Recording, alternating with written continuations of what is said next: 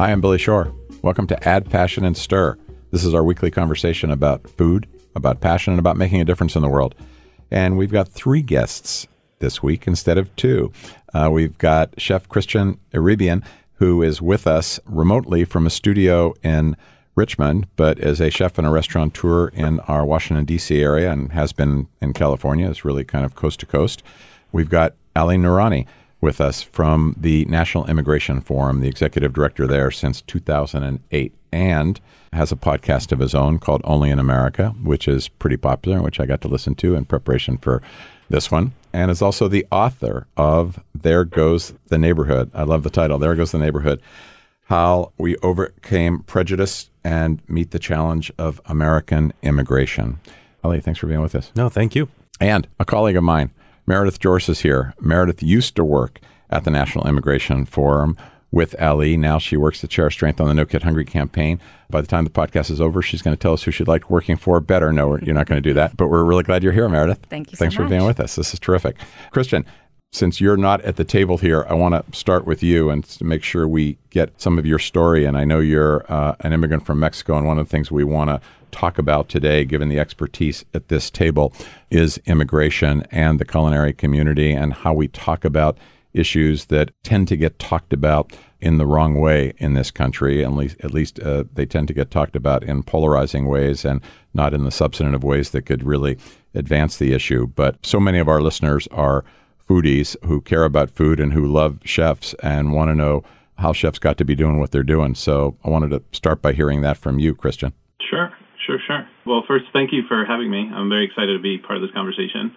A little bit about me. Um, yes, originally from Mexico, born and raised uh, from Chihuahua. And from Chihuahua, uh, which is about four hours south of the El Paso, Texas border, we eventually moved to El Paso, Texas. And I grew up right, right in the in the southwestern border. Eventually, after high school, went in to pursue a business administration degree, which led me to Washington D.C., where I worked for the International Monetary Fund for about eight years before realizing that I wanted to be doing something more hands-on.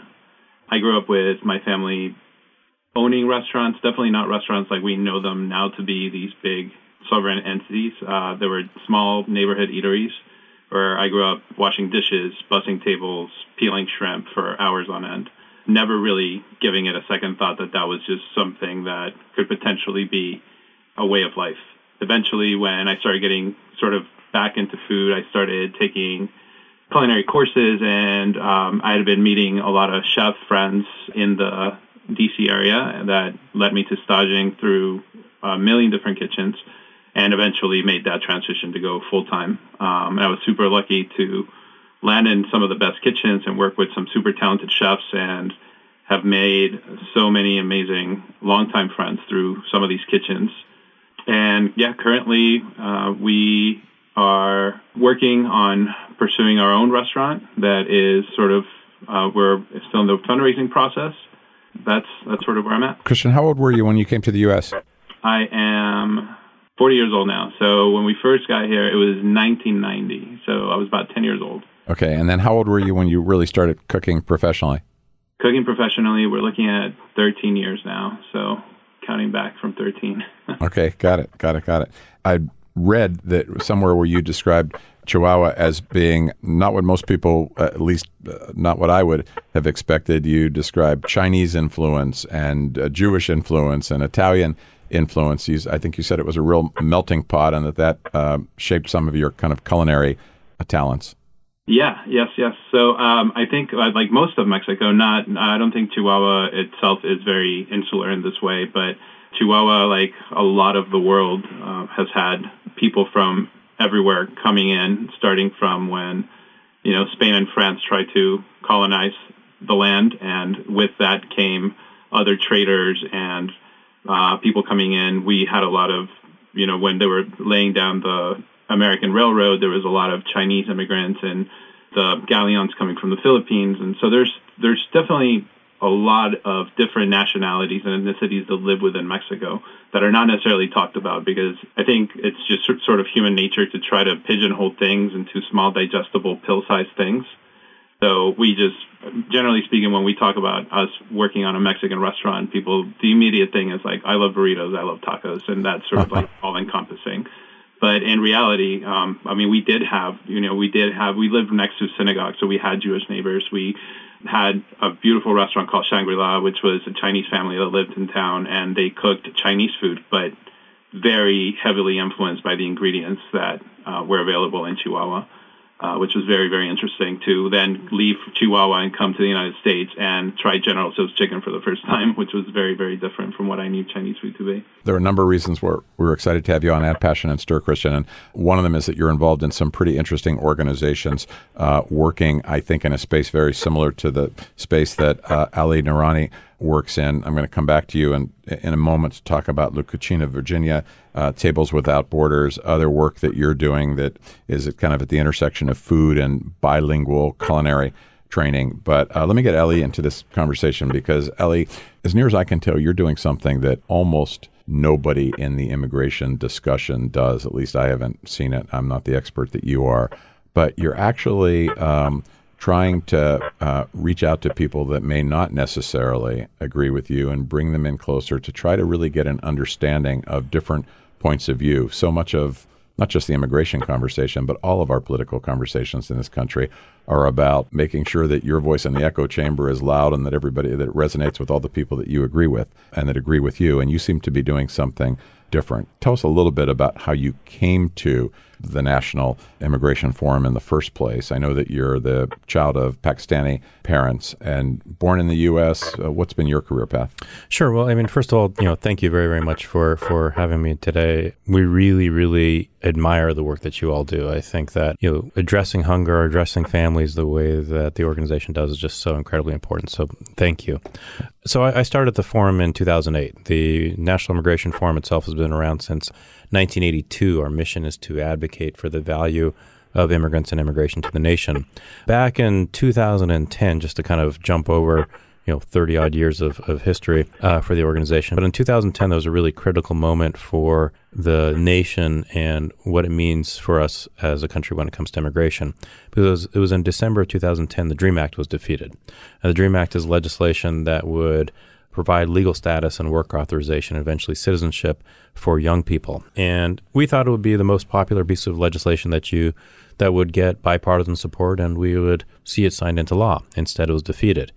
It was at that point where we decided that we were just going to do something different. So we broke away from the pack, if you will. And I don't mean that in a dismissive fashion because I think that there's some incredible work that is happening and needs, continues to needs to continue to happen within the traditional immigrant rights space of protecting immigrants, of advocating from a progressive perspective. But we decided at that point that we were going to engage conservative and moderate faith, law enforcement, business leaders in the Southeast, the Midwest, and the Mountain West to really try to broaden not just the conversation around immigrants and immigration, but to broaden the set of allies that we can all point to when it comes to immigrants and immigration. And it's been a really, really fascinating journey. And, you know, I got to say that whether it's current staff or former staff, that, you know, one of them is sitting here as well, we just have an incredible group of people who are playing a leadership role every single day in, in their respective functions. Let me take you, ask you to go back sure. a, a little bit farther even. How did you come to this I, issue? I know you yeah. had a background in public health and you were working in community health centers in mm-hmm. the in the Boston area. Why did you decide to make this your issue, and and where did it start? So I was working for two health centers in Dorchester, Mass, uh, which is the largest neighborhood in in the city of Boston. One health center was in Codman Square. The other was about a mile down Dorchester Ave in Fields Corner. And if you walk from Codman Square to the Dorchester House along Dot Ave, you are literally walking around the world. You start in a a mm. neighborhood that is by and large African American and Haitian. Then you keep going. I mean, you know, you live in Boston, right? You start in the African American Haitian community. You go through a white community that's been there for generations. You go through an Irish community, you go through a Central American community, and in Fields Corner, it's community teeming uh, with the vibrancy of a Vietnamese community. And I just realized at that point that I was working in a just a ri- such a rich neighborhood and with such a remarkable set of people that I needed to, and I began to understand how fundamentally broken the immigration system was then and continues to be now. You talked about the DREAM Act being defeated in 2010. Why was it defeated? I, I, know for so many people that we were working with at the time that that really was a devastating moment. That was a pivotal moment, as you described for yourself. Why, why, why did it go down? You know, it, it's it's. I haven't thought about it this way yet, but it's kind of similar to the moment that we are in now today in politics, in that our politics today are so deeply partisan in ways that they were deeply partisan in 2010. So in 2010, in the run up to that Dream Act, that lame duck Dream Act vote in December, you know, we as kind of our part of the movement, we ran a progressive political strategy. We registered voters, we turned them out, we made the case to policymakers and the press that there was a Latino firewall that kept Democrats control the Senate because of Senator Reid and Senator Bennet in Nevada and Colorado, respectively, winning their seats. The fact is that a political strategy didn't win, didn't address this issue. Because when it comes to an issue like immigration, most Americans do not see it as an issue about politics and policy. They see it as an issue about culture and values. That's why the work that Christian does every single day, bringing food and cuisine and culture to Americans who, you know, sure, they may want to go get a, you know, a burrito, but they're being introduced to a completely different definition of what Mexican food is, what cuisine is, and that over time begins to open people's minds of this is who we are becoming as a country. And you know what? That's a good thing.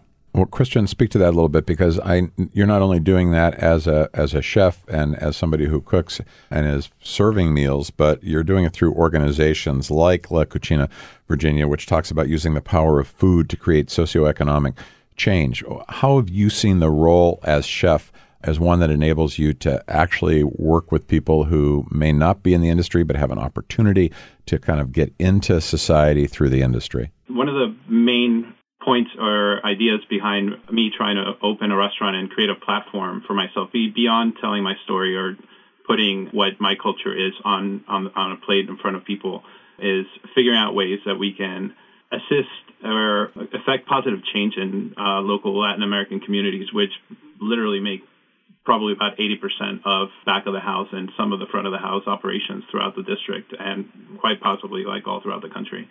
I've been lucky enough that in coming up in kitchens, I spent a lot of time working with Chef Jose Andres at Oyamel right in Penn Quarter, where in other kitchens, I think I learned a lot of technique. Uh, working in for Think Food Group and Chef Jose, uh, I learned more on how to be a human being while working in a kitchen through his work with World Central Kitchen was uh, which I've been around since the original Puerto Rico visit, and now what it's blown up to be is super super inspiring. To be able to work with La Cocina eventually too, which provided an opportunity for me that I don't think I'd ever. I I think coming up as a chef wanting to help out and volunteer is something that a lot of us have but when you're working restaurant hours it becomes very difficult when you're pulling you know 80 hours a week you're one day off trying to compartmentalize where you're going to spend that time becomes a little difficult. So when the opportunity with La Cocina opened up for um, structuring this program, I jumped on it immediately, where I could use my skills, but also, you know, do the do the thing that I wanted to do all along, which was use those skills to do good. And tell us how La Cocina works, and how how does it make a difference in people's lives? La Cocina is an incredible program. It's it, it's it has many moving wheels. So it starts with it's an eight week culinary it's not a culinary class as we see it in culinary schools. It's more of a back of the house training class where we take a group of people. When we started uh, we were focusing on latin american immigrant women. The program has now grown and they're working with different sections of different immigrant communities. So we were offering the the classes were taught in spanish. Um, most of the most of the people that we were bringing in were either did not speak any english at all or were just learning the idea was to provide an opportunity for people to be able to jump into the hospitality industry beyond just showing up at a door, not knowing English, and then getting stuck peeling peeling onions for six years down the line, never really having the ability to increase their their pay or their skill set or their you know work or career. So we would take uh, a group of ten. They would come in for about eight hours a day. Uh, they would get back of the house training, which was with me in the kitchen, uh, some theory. We would do life skill classes where they would get to unpack a plethora of different issues that we would see from people coming in uh, and the reasons uh, they, they were in the United States and how they got here. And the stories are varied and some are very, very sad. So we would provide that. We would also provide um, ServSafe training, which would be lead them to be able to get Department of Health certification to work in a kitchen. Uh, they would get vocational ESL classes so that they could get familiar with terminology uh, when they walked into a kitchen and chef asked them for either measurements or equipment or whatever, so they would be able to have a leg up on what they were doing. Then they, once the course is finished, then they would get career placement and then or job placement and then career follow up, where we would assist uh, with their with their career development for up to a year and then beyond if they chose to stay with it. That's that was the main goal. The main goal was to open up a path for people to affect positive change in their economy, but also to make sure that they were integral parts of their community. And then on the other end was um, trying to figure out how to use food to teach that. So we started working with a lot of different programs, whether it was farms, a lot of restaurants. Uh, the Think Food Group restaurants were an integral part uh, through the beginning. And seeing places like DC Central Kitchen and World Central Kitchen and the models that they were using to uh, not just get people handouts of food when they were in need, but rather involve them in the process, give them a skill set, and then have them be sustainable on their own.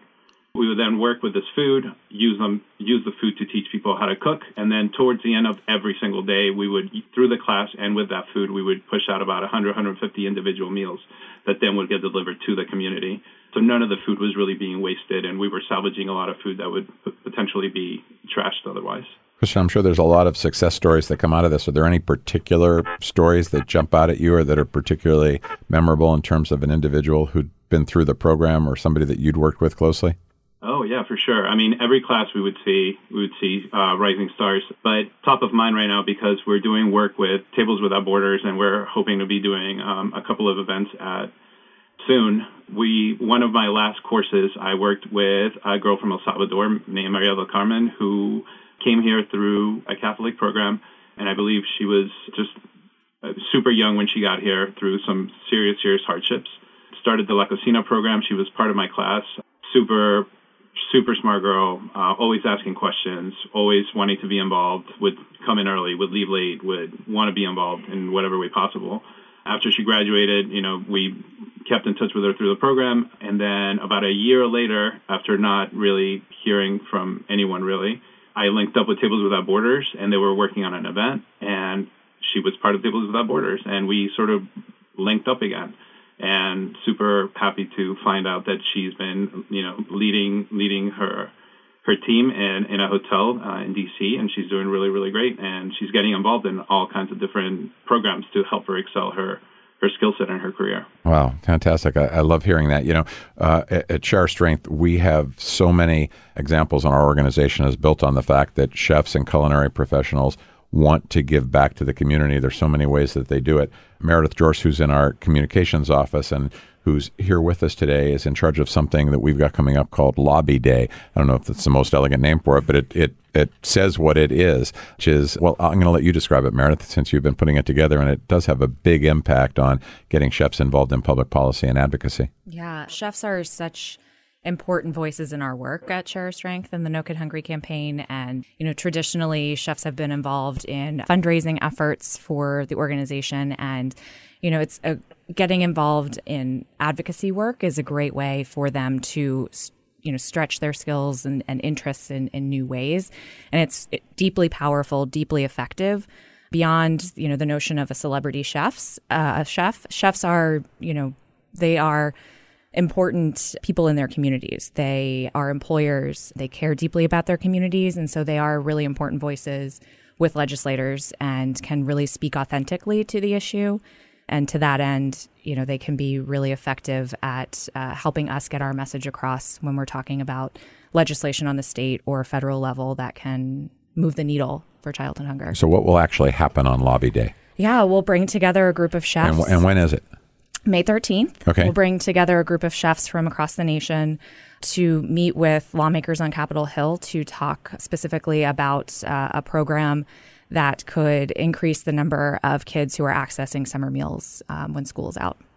And how many chefs do you anticipate we'll have? I think we'll have anywhere between 10 to 20 chefs here. And do we have us. room for more if somebody's listening right now and they want to get involved? Absolutely. Okay, Meredith Joris, the Share Our Strength, our No Kid Hungry campaign. Ali, as as we're talking about this, you've got the expertise in bringing more voices to the table. You talk about making sure that every voice is heard, creating allies where there haven't been. What are the strategies or the tactics for doing that? When I first started the conversation, I said, I, I really feel like you're doing something that nobody else is doing. You must have developed some particular methodology. Well, it always all begins with one thing, and that's a good meal. If you have crappy food, that makes for a lousy meeting. um, but more than more than anything, it's really a matter of being able to sit down with someone and understand what are the fears that they bring to the conversation, what are the aspirations they bring to the conversation, and what are the values that they bring to a conversation, particularly when you are talking about something like immigration. Through our work, we've come to believe that most Americans have three fears when it comes to immigration. Those fears cut across culture, security, and the economy. Culturally, the question that most people have are are immigrants and refugees, are they integrating or are they isolating? From a security perspective, are immigrants and refugees, are they threats or protectors? And finally, question is are they uh, givers or takers it's very easy for us to you know hear those questions and dismiss them but on the other hand if you hear those questions you sit with them and you really try to understand where those fears come from then you can actually have a conversation of okay what is the what is the information somebody needs to begin to think about the issue differently? What is the information somebody needs or the experience that somebody needs to have before they start to act or behave differently when it when presented with a question around immigrants and immigration? So, we often try to answer these questions whether it's through communications work or through our partnerships with you know pastors, police chiefs, CEOs, and I would also say that you know for us, a chef is a CEO. A chef is not only a person who is making a meal, an amazing meal. A chef is a person who is opening a small business. They're running a business. You know, building a business, hiring people, putting not just food on the table, but you know, payroll in somebody, a check in somebody's pocket. So sometimes I think we, you know, we have a tendency to kind of overlook that type, that incredible value that chefs as CEOs offer to the to society. And when you talk about putting together these conversations, do you bring a point of view to the conversation, or are you simply facilitating? The conversation and how do you decide who needs to be in the conversation? Sure. So, I mean, abs- absolutely. You know, we're an advocacy organization. So ultimately, we're advocating for fair and just immigration policies that balance the idea that we as a country can be a nation of laws and a nation of grace. And you know, there's a bunch of policy details underneath all those, the underneath that statement. So how we have those conversations kind of is a range of tactics that we can deploy. You know, we'll do living room conversations in suburban and rural communities across the country. We will do create digital spaces where whether it's a pastor or a congregant, they're able to get their answers, their questions answered. We'll pull together meetings and events with police chiefs and sheriffs in rural parts of Iowa.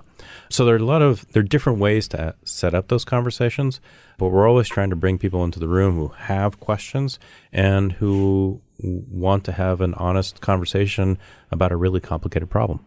And then how do you define what success is from a conversation like that or from your work? I mean, look, it's been a great three years in the immigration space, so much winning. uh, you know, for us, everything that we do is uh, we're going to try to measure, right? We're going to, and we go through your standard kind of like metrics of engagement and kind of dissemination, yep. et cetera. But, you know, I'll give you an example. There's a, there's a, a particular campaign um, where we're really trying to engage the faith community. And uh, the leader of this campaign was speaking at a church in suburban Dallas. She speaks, and a woman walks up to her afterwards and says, You know what? I heard about your campaign through my Facebook feed. I drove an hour to come here to hear you speak. Based on the information you were putting on, uh, uh onto the internet, I read everything, I watched all the videos. You began to answer my questions. I then, with two of my girlfriends, we went to the border on a trip to, quote, see it for our own eyes, see it for ourselves. Now I want you to come to our church in suburban Dallas and speak to our congregation. So for us, you know, that is a huge success. That's a big one. Right? Yep. Because yep. this is a person who had honest questions and fears about immigration, but we were able to understand her values, understand how she the information she needed to hear, and you know, we met her where she is, but we didn't leave her there. Well, I uh, speaking of the border, I had lunch in Boston last Thursday with Sister Norma Pimentel, Yep. who is uh, the runs the Catholic Charities Respite Center on the border, and there was a group from UNICEF that had hosted her in Boston, and we were talking, and she'd written a, a Washington Post op-ed, and she quoted Pope Francis as saying, "One of our greatest obligations is to counter." to counter the globalization of indifference. And, you know, the thing that troubles me in this debate, probably more than anything, is not so much the people that are wrong minded or mean spirited, as troubling as that is, but just how much indifference there is among so many other people to what's going on. You know, any one of us takes a trip to the border and we come back and we say, well, we're going to, you know, we're going to work on this every day for the rest of our life because it's that compelling. And then, you know, real life settles in and you kind of go back to your normal routine. Uh, I'm really interested for all three of you. How do you think about this issue of what each of us and our organizations can be doing to counter this globalization of indifference, to get more people engaged, to empower people to feel like they can make a difference on this issue? Let me start with you, Ali. A couple weeks ago, I was in El Paso. So, Christian, when you when you mentioned El Paso, I immediately remembered the lunch that I had at Tacos Chuco. Have you been there? Oh yeah, yeah. I'm going to go back in two weeks, ostensibly for work, but between you and me, I'm just going back for the tacos. but I'm reflecting on this trip over the weekend, and I go back to a pastoral letter that Bishop Seitz of El Paso wrote. And he wrote it in, I want to say, October of last year, a couple of months after the massacre of the Walmart in El Paso. And he wrote something that I thought was so incredibly powerful because it was about more than indifference. It was about seeing the worth that people have, the dignity that people have, regardless of kind of where they are coming to, where they're coming from on the issue. And there's one particular passage that he wrote where he says, you know, he's speaking to, you know, the migrant family and he says, You're you have worth. You are worth. The mixed status family, you are worth. But then he wrote something that was really, really, really, I think, important. He said, to the border patrol officer who believed that they were signing up for a job that was just and good, and now you struggle explaining what you do, you are worth. And when you go to El Paso, it, you know, Christian, I, like every time I go to El Paso, you know, you it's hard to see where El Paso stops and where Juarez begins. It's one community, It's right? just It it's really a beautiful is. place. So you know, going on that trip and then reading what the bishop wrote uh, has kind of stuck with me. And where did the bishop write this? Because you've got me wanting to track it down now. I found it. It's on the Border Hope Institute uh, website. They do a lot of work along the border in terms of helping communities understand issues in the courts, in the detention centers, in Juarez.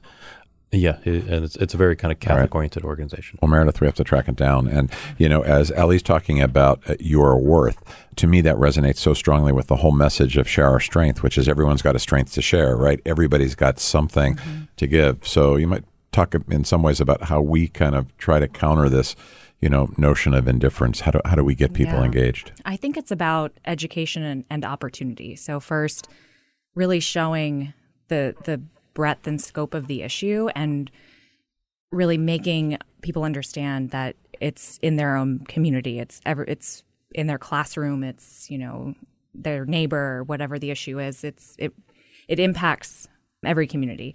And so it's painting that picture for them and, and getting that point across and then giving them the opportunity to share their strength, to create these moments for them to be inspired and then to use their voice for change and to to do that by sharing whatever their strength might be. And Christian, you're doing this in the community. You mentioned last time you spoke about Tables Without Borders. We need to know more about what that is. Tables Without Borders is a very young organization who is working with international immigrant refugees that are in the Washington, D.C. area that are showing interest into getting into the culinary field. So, what they're doing is they are bringing them in and trying to pair them with other chefs to get them into kitchens, get them working, get them the skills that they need to operate in, in an American kitchen. With that, they also do bigger events where they're able to showcase the chef's ability. So one last event that we did was working with Maria del Carmen. She was able to basically write a menu showcasing the food of El Salvador, which is outside of pupusas in the DC area. It's very hard to really pinpoint what El Salvadorian cuisine looks like. So what we did is she sat down with me, we developed the menu, we came up with all of the recipes, and then linked her up with a restaurant that would then work as a platform for her to serve her food in a restaurant setting. So we worked with Espita, which is a beautiful Mexican restaurant right in Shaw. she worked with the chef team there. They developed all of the recipes. They uh, developed the plating. They created the menu. And for an entire weekend, she was basically able to run her Salvadorian menu and sell it to anyone and everyone that came in, along with the Espita menu, which was not only super great for the public to be able to see what you know food is outside of the pupusa scenario, but also super empowering for her to see that not only is she able to have a job in a kitchen, but rather that there is a career in doing this and to be able to see her food presented in ways that she had never seen it before working with world class chefs and learning new techniques was super huge for her. So it's empowering in the professional life, but also empowering for her to continue doing events like this to keep showcasing what she can actually do. That's a, a great example. You had spoken earlier, Christian, about when you were cooking. I think you said something about putting my culture on a plate. When you put your culture on a plate, what does it look like? Of every, everything. It probably looks like a lot like what people are not expecting. You know, we were talking about the different cultural influences that are baked in and ingrained into Mexican communities all throughout the Republic. And the food that I grew up with, while of course we had tortillas and of course we had tacos, when we ate at home, my grandmother wasn't plating individual tacos for everybody, right? It was it meant there was a pot of a, a stew in the middle of the table with another pot of beans, another pot of rice, and a giant stack of tortillas. And you know, everybody sort of you know figured out how to eat that, whether it was a taco or otherwise but we ate all kinds of things. Uh, my grandfather, uh, coming from Yucatan, and my grandmother being from Veracruz, we ate a lot of seafood. So there was tons of seafood on the table. We ate tons of pasta. One of the one of the biggest dishes that we do when people like kind of look at us weirdly is a pasta dish. So we're basically rolling out fresh dough every day. We're doing agnolotis and we're stuffing them with beautiful goat cheese and with huitlacoche, which is a mushroom that grows on corn uh, with a very, very particular flavor. So it's very unexpected for people to come into a Mexican restaurant and get a pasta course. At the same time, we're we're not plating tacos, and that's also another point of conversation when people ask us, "Oh my God, we love tacos," and we have to explain to them that we don't sell tacos because we're not a taqueria. But you will be able to get, you know, you're going to get your stew, you're going to get your beans, and you're going to get a hot stack of tortillas. And it's really a point of conversation that we're hoping people are able to be more mindful when they're sitting down at the table rather than transactional. They're able to, you know, see the food, talk about the food, smell it, try to figure out how to build a taco or what a taco is, and create more of a communal and community sense in on the table beyond just sort of like we're going to sit down, we're going to eat, we're going to pay, and we're going to go. Is anybody else getting really hungry from this conversation? I was just going to say we're yeah. recording this late in the afternoon on a Tuesday afternoon, and it's really uh, it's just really not, stirring up my my cool. appetite. you know, Ali, I'm going to ask the question. Yeah. My, I know my sister would ask if she were here, and I think this goes right to the heart of your work. And her question, which she she's asked guests before on the show, has to do with the way we've talked about a whole lot of political issues over the last two to three years, but particularly the immigration issue. And she always asks, you know, are we going to be able to put the poison back in the bottle? You know, we've unleashed a certain type of language, we've unleashed a culture of demonizing people that disagree with us. Are, are we? What would it take to, to, to, put that poison back in the bottle, or is that something we've got to live with for a while? I, I don't think we have a choice but to put it back in the bottle. You know, the, the piece of data that I am that kind of keeps me up at night is that when you look out to 2040, which in reality is not that far away, um, you're going to have 70% of the population living in 15 states. That means about 30% of the population is going to be looking, living in uh, 35 states. So we could, if we don't figure out how we, you know, get the national discourse back on the rails in the next 20 years, come 2040, we're going to look back at 2020 and say, oh, those are the nice old days, right? Those are the good old days. Yeah. And I, I, I, really do think that that means that we have all got to uh, recalibrate the ways that we are talking about culture, the way that we are understanding what it means to be an American, who gets to define what it means to be an American. And I think we just have to come to terms with the idea that we're all going to have different definitions. So, you know, I, I, mentioned these living room, I think I mentioned these living room conversations uh, that we've done in, a, you know, in suburban and rural communities across the country. And the first question we ask people is, how do you identify yourself? And what does it mean to be an American? And we found that if you can sit with somebody's answer, not question it, not kind of debate them, everything else becomes 10 times easier. Because you know the I think what what we're seeing across the country is a a conflict that is a struggle for self-preservation, where we all feel like we and our identities are under attack by somebody, and we've got to hang on to what we've got, and we've got to hang out to what we've got. So, and, and that leadership just doesn't come from. We we can no longer depend on, you know, Washington D.C. for that kind of moral or cultural leadership. That that leadership more and more, I think, begins in, you know, that restaurant on the corner, the church, the school, at a very very local level. Tell us a little bit about your book, There Goes the Neighborhood, mm-hmm. uh, why you wrote it, and what you've hoped it's accomplished. So I started writing the book in probably early 2016 or late 2015, early 2016. And what I wanted to do was to try to sit down with the conservative and moderate leaders that we'd gotten to know over the years and get a better understanding of why they engaged. And I spent time sitting with probably 50 or 60 people over the course of the project and came to realize that, like I said earlier, immigration for most Americans, particularly conservative and moderate Americans, they don't see it as a question of politics and policy. They see it as a as a discussion around culture and values. So whether it's from you know the leader of the you know Southern Baptist Convention public policy arm, a Republican Attorney General in Indiana who took on Republican Governor Mike Pence on Syrian refugees in Indiana, or you know Steve Case, the founder of AOL you know, what are the similarities of kind of why they care about these uh, about immigrants and immigration, and what do we need to learn moving forward? And you know, I, I think what what we need to take a what we should take away not just from the project but from the work overall is that we just have to do a better job of listening to each other and then figuring out how do we translate that to policy change. And that's the hard part, particularly in this environment, is that, you know, we as an advocacy organization can do a gazillion living room conversations across the country, but until we get somebody to think differently about, you know, their member of Congress, we haven't gotten there yet. And is it fair to say that a certain kind of leadership got us into this position, so a certain kind of leadership might be able to get us out? I mean, how how do we lift people to the point where they want to have the conversation mm-hmm. the way you've described it? Well, I mean, I look, I, I think that you know whether we are looking at the final nine months or the final four years and nine months of this administration, the challenges that we face as a country today are not going to go away. And I think that they preceded the current administration. And look, we, we do most of our work with conservatives and Republicans, so I don't mean that in a partisan way.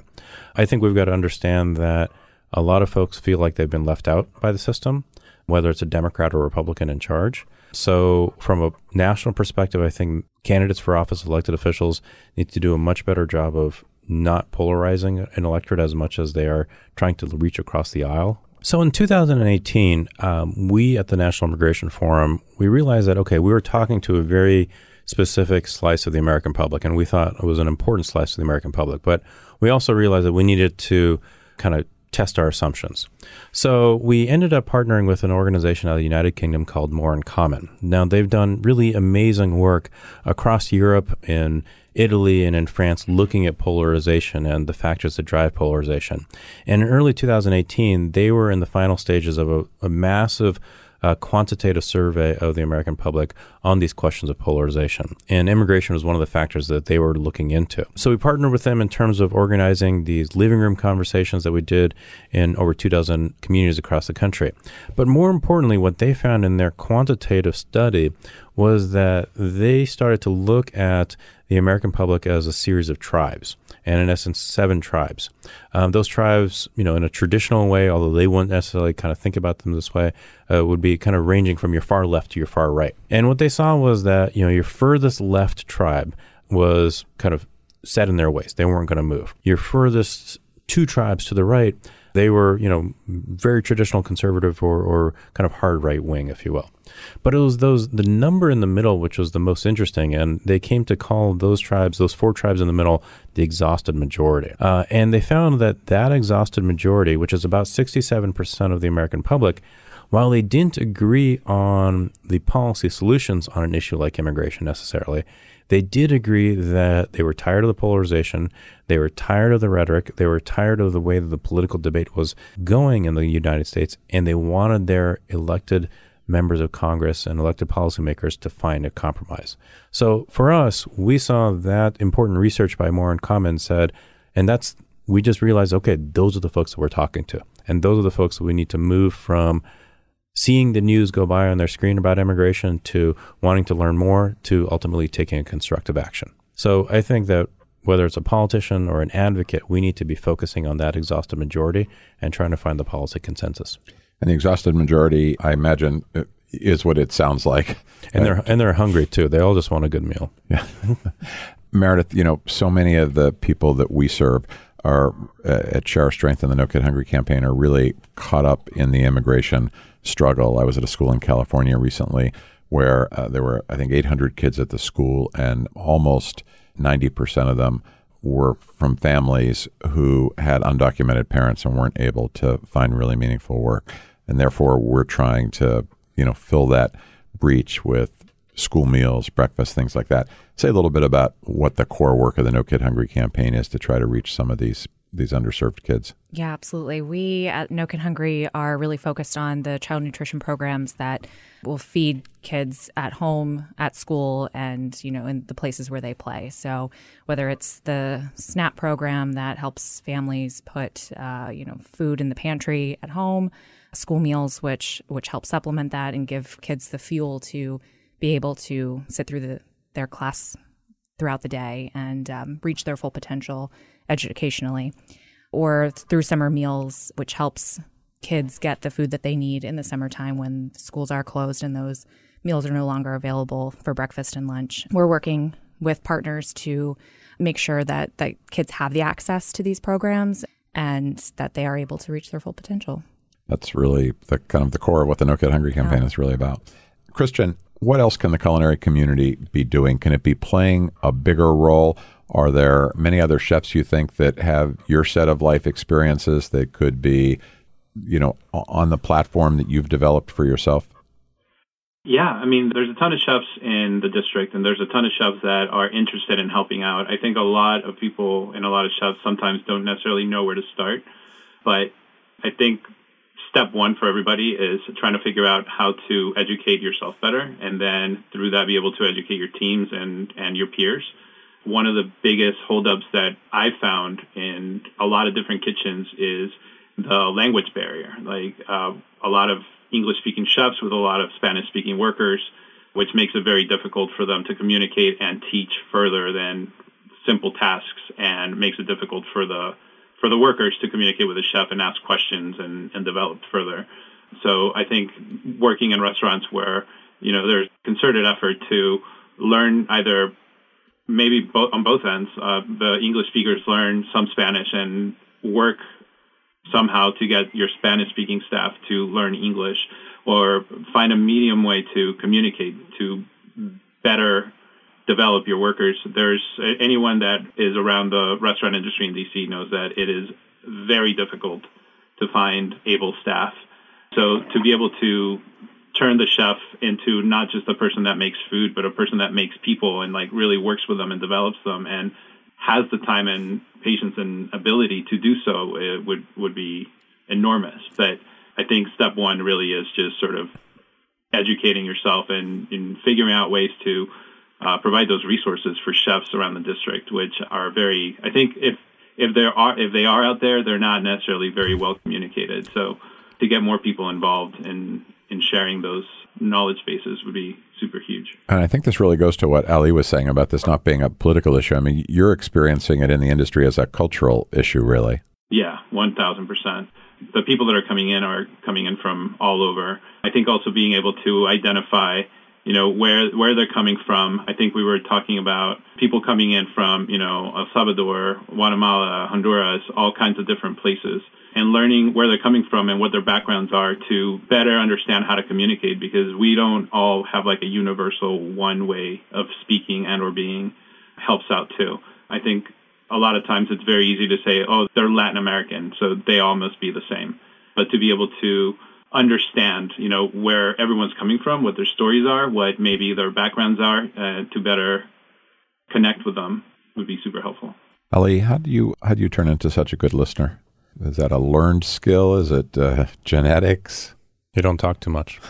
I mean, it's really the key to a lot of your work, though, right? Right, and it's it's a matter of being able to sit with tension, not just sit with tension, but to be able to create tension in the conversation and then be able to work through that tension so that somebody can feel like they've been heard and that people feel like their questions have been answered. And I, I mean, the trick here is to, to for this work to reach scale, you have to do that in a way where you're talking to a lot of people. Yep. Again, whether it's through a communication, a traditional communication strategy, or digital communications, or even larger scale events, and that's not always easy because I think as organizer as organizers, you know, we're trained to you know script reality and try to get to a very very defined outcome, but you know the most powerful moments that occur in an event or meeting or some sort of a, a communication strategies strategy are the ones that are unscripted, are the ones that you know, somebody asks a question or provides an answer where you just didn't expect it.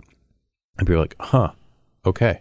I wasn't, I wasn't, expe- that's surprising, but it, it resonates. And to really be present to that moment. Yep. And so, and was there a, a mentor, an influence for you that helped you get to this place? That is a very good question. Yeah. So my, my kind of first quote, real job out of grad school was working for the city of Boston. And, um, you know, I'd obviously I'd worked a bunch of different things up to that point. This was the first time where I was like running a program, and um, was in the environment department. It was uh, Lorraine Downey. She worked at the city of Boston for like 20, 25 years. She was just like quintessential Boston. Had the Boston accent. She kind of, and she didn't really want me there. She was like a lovely person, and we've turned ended up being great friends. But I could tell she was like, you know what? Somebody told me to put this program in my office, and all right so she pulls me into the conference room outside her office. She sits me down. She says, Listen, I got one rule for you. If you're in a meeting and you don't know what's going on, you don't know anything about it, shut up. so, needless to say, I'm in a lot of meetings where I don't say anything.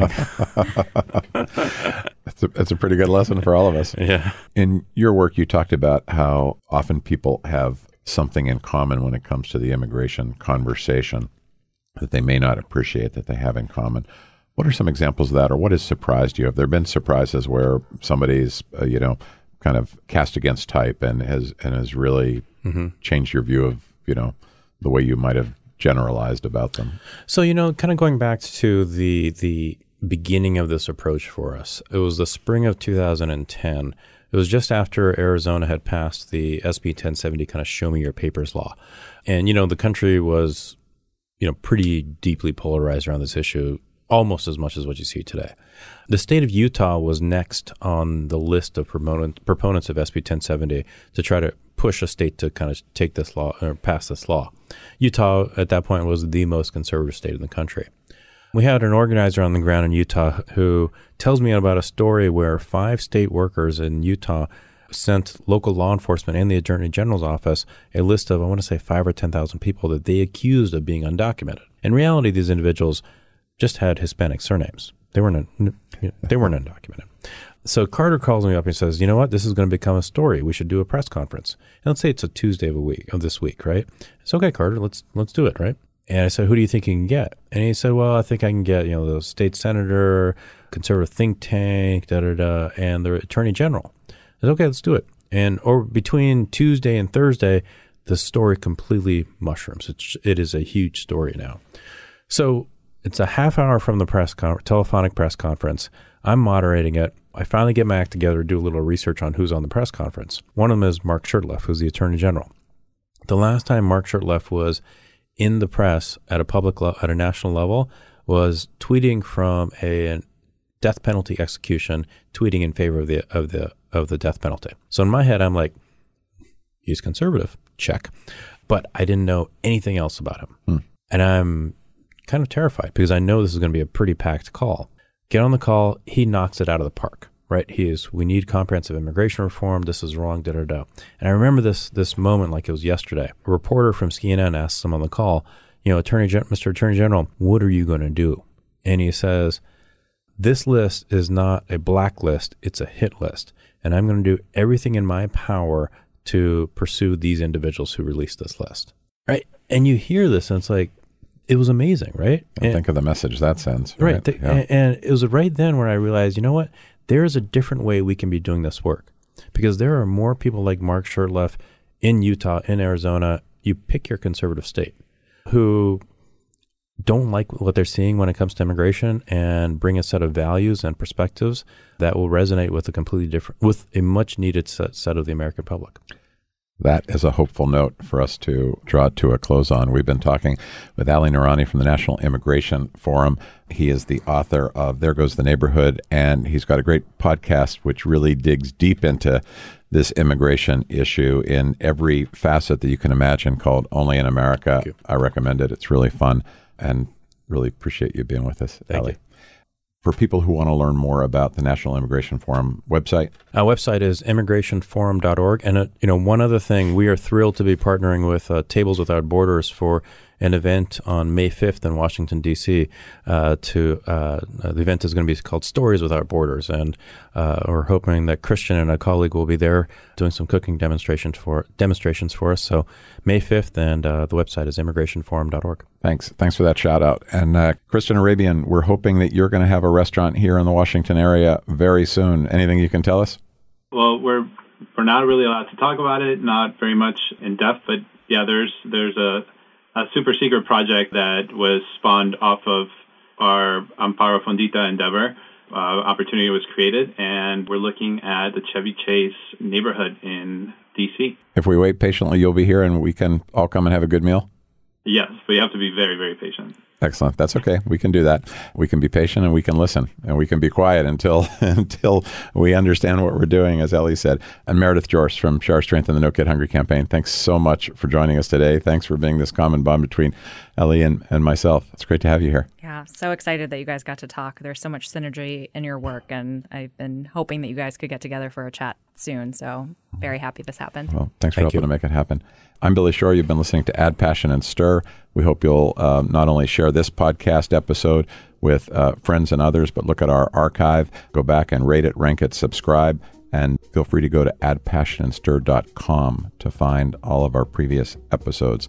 On behalf of the team at Share Our Strength and the No Kid Hungry campaign, uh, my sister Debbie Shore couldn't be with us, Kelly Griffin, who's always with us behind the scenes, and our producer Paul Woody Woodle at District Productive.